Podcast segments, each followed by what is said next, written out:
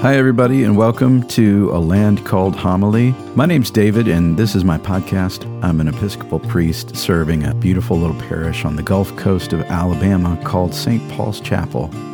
These are my weekly talks from our worship service, so I hope they can be of some help to you.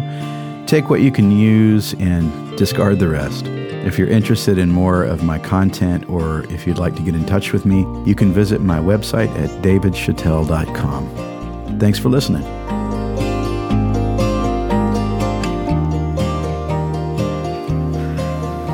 To say the very least, Jesus and his disciples made an impression in Capernaum. When they left the synagogue where Jesus had cast out an unclean spirit, they went to Simon and Andrew's house to stay the night. Apparently, word spread fast after synagogue got out that day.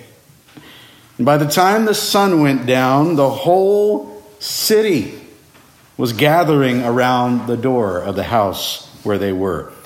Can you imagine? I can just see Simon cracking the front door and peeking out. Uh, Jesus, we got some company.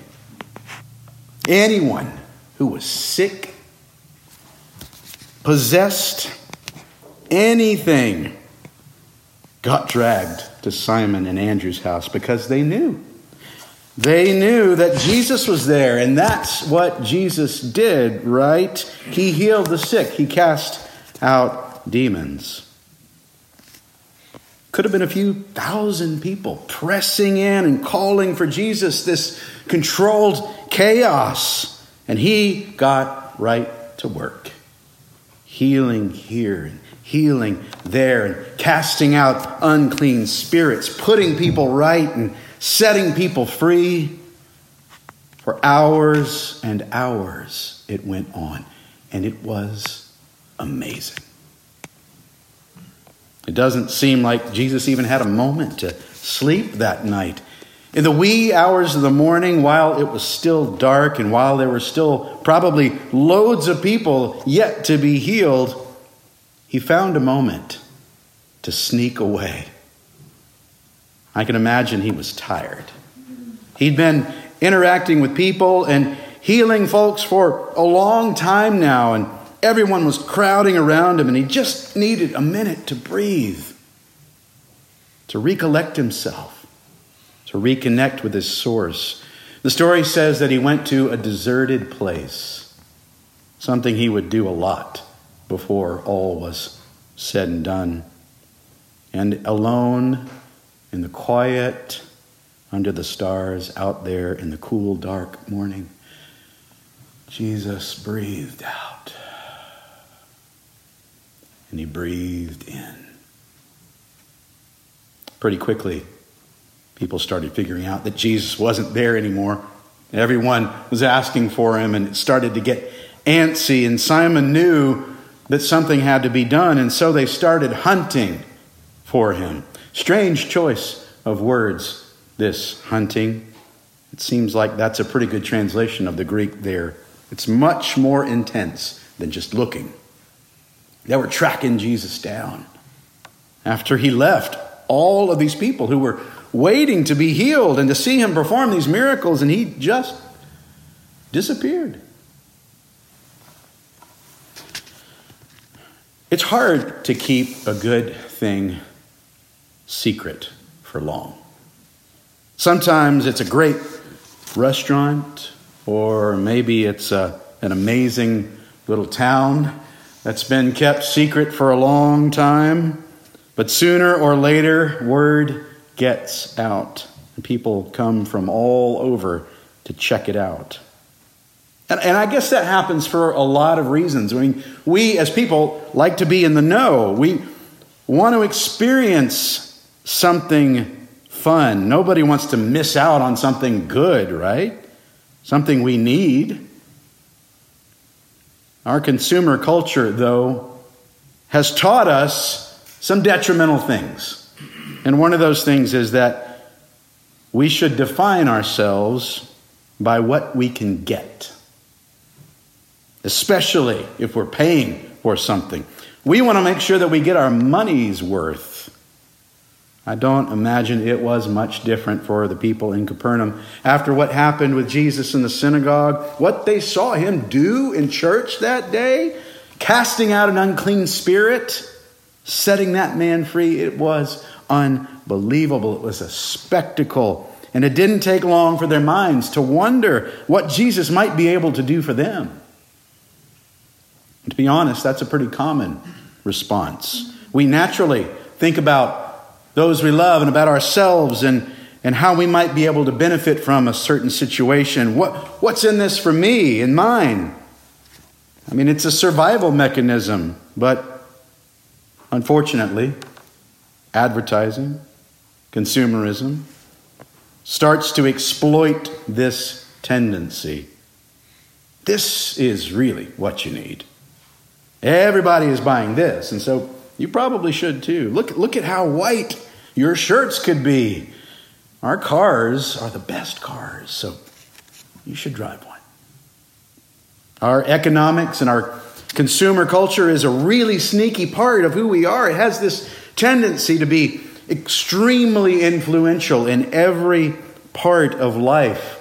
Socioeconomists, so, socioeconomists, that's a difficult one. People who study societies and their relationship to their money tell us that economic systems have for centuries deeply influenced every other aspect of the life of a society, and especially its religion and its spirituality. It's so sneaky and so subtle that we don't usually see it, and it just kind of seems normal, like the way things are. Our approach to church and ultimately to Jesus becomes what's in it for me? How can I make this experience what I think it should be? What am I going to get out of it? That preacher, he should probably say more of this and less of that. We, I think we should sing these hymns and not those songs. I mean, if I'm giving my money to this place, then it better be right and to my liking. Or I can take my money somewhere else. Now, don't get me wrong. Everybody wants to enjoy gathering together for worship, but the consumer nature of our society has lulled us into thinking that most things are about making us happy and that everything is for sale, including church. Simon and the rest of the people tracking Jesus down finally found him alone in prayer, catching his breath, reorienting. And the first thing they said to him was, Everybody's searching for you. And I can't help but wonder if Jesus said, Yeah, but why? Do they really get why I'm here?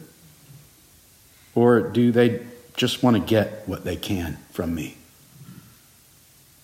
Now, to be fair, I'm not sure even Jesus knew at this point just how huge his purpose was, just how big his mission was, shooting past just being the Jewish Messiah and right to revealing the belovedness of the whole world and waking us up to our connection with God. That's something that takes a long time to come to terms with. But what he did seem to know was that healing and miracles were not the main reason he was here. Those things grew crowds and caused commotion and buzz, and they were great to a point. But Jesus was focused on the message. And it was a message that was far more powerful and profound than any miraculous act that he could have ever performed in the moment. That God's reality, God's truth about humanity was revealed in him. Humanity finally had concrete proof that we are beloved sons and daughters of God, the essence of the universe. That God loves us and joins us in our broken and struggling and faulted and failing reality, not because of anything we did or can ever do, but simply because we exist. It was the ultimate miracle hidden and revealed in Jesus through the most unexpected source humanity itself in the incarnation of Christ. Have we, as the church, or just as people in general, gotten stuck outside the door to Simon and Andrew's house? Are we still waiting out there to get healed or to see Jesus do something amazing? Are we still thinking about what's in it for our, ourselves and how we might make ourselves more comfortable as we wait for something to come to us? I can hear the commentary now outside those doors. You know, Simon and Andrew should really take better care of their yard. That house sure could use a fresh coat of paint. Maybe we should build a monument here and remember that amazing things that Jesus did. We could come back every year and have a big party. Meanwhile, the ones who had given their lives to the mission were hunting for Jesus, they were tracking him down.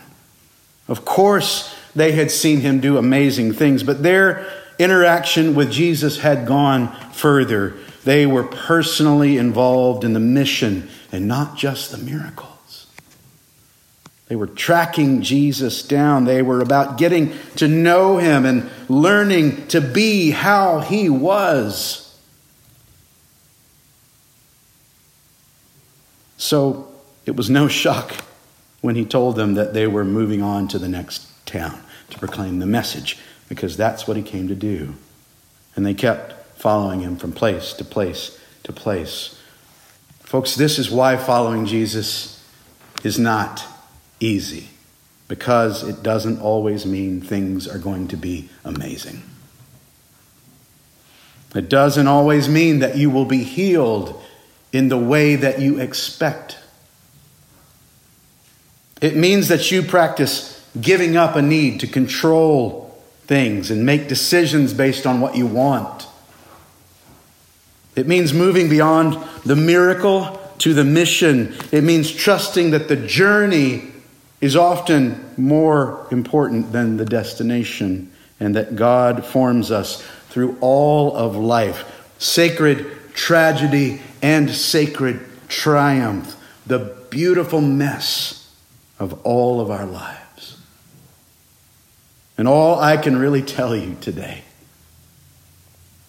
is that through some miracle of time and space and reality, that you are connected at your root to God, the essence of the universe. That the beauty of that truth can be found reflected and revealed in the life of Jesus, and that beyond all else, you are loved. The choice that we can make today is to not wait for the miracle that we think we need, but to be the miracle that we are.